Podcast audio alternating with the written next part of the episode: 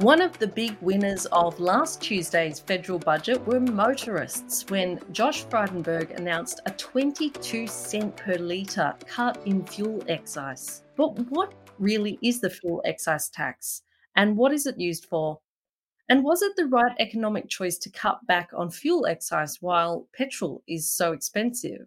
I'm Kat Clay, and here to shed some light on the fuel excise tax and what governments can do to bring down petrol prices are Marion Terrill, Transport and Cities Program Director, and Lachlan Fox, Associate. Welcome to you both. Thanks, Kat. G'day, Kat. So, Marion, why are prices so high to begin with, and, and why has this become a political issue? So prices are high for a combination of reasons. We buy um, most of our petrol offshore, but even when we refine it onshore, we buy the feedstock offshore. There's a lot of volatility in petrol prices or oil prices on global markets. Part of it, of course, is the war in Ukraine, but prices had already started rising from the 1st of December 2021. They spiked in on the 8th of March um, and are now coming down somewhat, but it's a very volatile price. One of the things about petrol prices, though, is that they're very salient for people. So even though the what we've seen in the budget is likely to save households $300 in total, nevertheless, we drive past or go past petrol stations and you see the price up in lights. So people are very aware of it. And I think that's one of the reasons why, even though the actual dollars involved for households are not that high, it feels very raw to people. So, these past few weeks, I have been crying a little bit at the petrol pump because my beautiful four wheel drive, who I've discussed on this podcast before, has been costing me about $100 to fill up the tank. Now, this morning when I filled up, the petrol was back down around the $1.81 mark, and I was pleasantly surprised to see it a little bit cheaper. Uh, with the fuel excise cuts. As a general road user, I'm excited by this, but I don't actually know what the fuel excise tax is. Is this used to pay for the roads we drive on? So I, th- I, think that story kind of a lot of people relate to at the moment. I think most general road users would have noticed that petrol's very expensive, and definitely when they fill up at the Bowser, they'd see some eye-watering signs come back when they go to tap their credit card. But fuel excise is only a portion of this. So the way fuel excise works is per litre of petrol, the government charges a flat fee of around about 44 cents per litre at the moment. And so in the budget, they have halved that figure. So instead of paying an extra 44 cents per litre of petrol or diesel, it's the same, you'll now pay 22 cents. And so that is a, a big drop, which should be reflected in fuel prices. And it's good to see, it sounds like it's been reflected in some of the fuel prices you've had already. But, but it is a very expensive exercise. By reducing the fuel excise by 22 cents, it, it's going to cost quite a lot of money. I, I think there is a bit of a misconception that fuel excise pays for the roads that we drive on. It's not necessarily true. The fuel excise tax is partly a tax to raise revenue, but it's also a tax levied purely on burning fuel. And now there's there's a lot of harms caused by burning fuel. Some of some of the damage that's caused is that it pushes our cars along and our cars damage roads and need roads. And so we need to put money into building those roads in the first place. It's not necessarily true, though, that fuel excise is tied to building roads. It goes into the general revenue pool, which then governments can decide to divvy up how they like. And the other thing I think that's important to note is that there are many costs that are created by burning fuel. Requiring roads and needing to upgrade roads is one of the costs because fuel is typically used in our cars, but it's not the only one a really large part of the cost that society bears by burning fuel isn't related to roads at all. And it's related to pollution and the, the health costs that pollution causes, as well as carbon emissions and that sort of thing.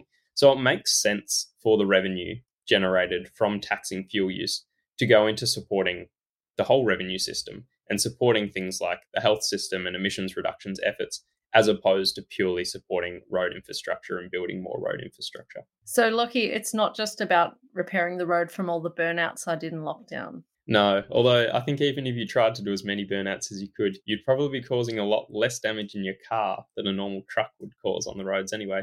So, Marion, the government has cut fuel excise in half for six months. And when we were chatting earlier in the office, we'd been speculating about how much it could potentially be. But I think we were all taken aback when we saw it cut by a whopping 22 cents per litre. How much is this going to cost the government? The headline um, is that it's going to cost us $3 billion. That's made, it's got two components to it. Part of it is, um, and that's to do with the structure of fuel excise. So the, amount, uh, there'll be a reduction in tax receipts in fuel excise of $5.6 billion. And that's what we see, it's just a cut in the tax.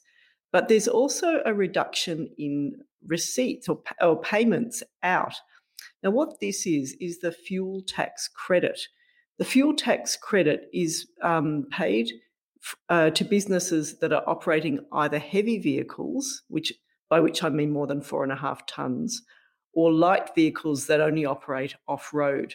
So, for in those cases, the fuel excise is rebated to the business, and the re, uh, the reduction in the rebates paid out is worth 2.7 billion. So that's how we end up at 3 billion. The combination of those two factors. It is time limited. Um, it will be very interesting to see what an incoming government of whichever persuasion decides to do in September when it expires, because it's a lot easier to cut a tax than to put it back on. I mean, this leads me to ask I mean, is it a good idea to be slashing taxes right now? We, won't we need the money from fuel excise to fund infrastructure projects to stimulate the post pandemic economy? Yeah, so I think what we've seen in the budget is that there, we are in a lot of debt and there is a lot that needs to be clawed back and it's going to have to be paid at, at some point. Particularly, I think, given that the government has got some more windfalls from things like commodity prices in the budget, and an election is coming up, they've thought it is worthwhile to try and, instead of bank some of that savings, to try and spend it, which I don't necessarily think is the best position when the gains from, say, slashing fuel excise aren't long term productivity gains. We're not looking at creating, you know, long run gains for Australians. It's really short term things which are aimed at uh, the hip pocket. And I think are probably uh, are influenced by the upcoming election, at least to, to some degree. And as Marion mentioned, the cost is very significant. It's going to cost us over $3 billion over the next six months.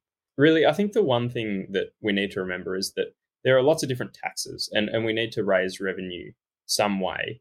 Um, and in the scheme of things, the fuel excise tax is a relatively good tax compared to some of the other options we have. And it's a pretty good tax because it doesn't really affect many people's behavior. Driving for a lot of people is something that's relatively um, hard to avoid. We might have to drive to work, we might have to drive to pick up kids from school. And because of that, when fuel prices increase, we don't have a lot of scope to change our behavior. And in, in sort of the world of taxing, th- this is good because it means that it's a good source of raising revenue. And so what we see is that around about a 10% change to the price of fuel will probably only result in about a one or a one and a half percent change in people's uh, consumption of fuel. So, in the longer term, people have a bit more scope to change their behavior. They can choose to move house or catch the train to work or change sort of a few more broader aspects about the way they sort of choose to live their lives. And, and these changes, when they happen over the long term, also tend to be a good thing because they reduce our dependence on fuel and reduce sort of the pollution that's produced by burning fuel in the first place. I know me personally and my husband, we've been trying to ride our bikes everywhere, walk to the shops, but there's still those moments you can't avoid. I mean, you can't do a full, you know, shopping run without a car. It's, it's very difficult to stick that on the back of your bike. Although I managed a Bunnings run with my bicycle basket the other day, so I felt very proud. I mean, Marion, what do industry and automotive organizations think about these changes? There's been a mixed reaction. I think generally people do think that cutting fuel excise um, isn't a great idea. And the re- one of the key reasons is that in the absence of an economy wide carbon tax, this is a tax on emissions from driving. Not a perfect one by any means, but it does have that function. You know, it's true that the adaptation to a lower emissions economy does have some pain in it. I think one of the key issues is who specifically is bearing that pain. And we've had a, bit of a look at this. I'd preface this by saying averages do mask a lot of variety, and there's uh, lots of different um, circumstances that people are in.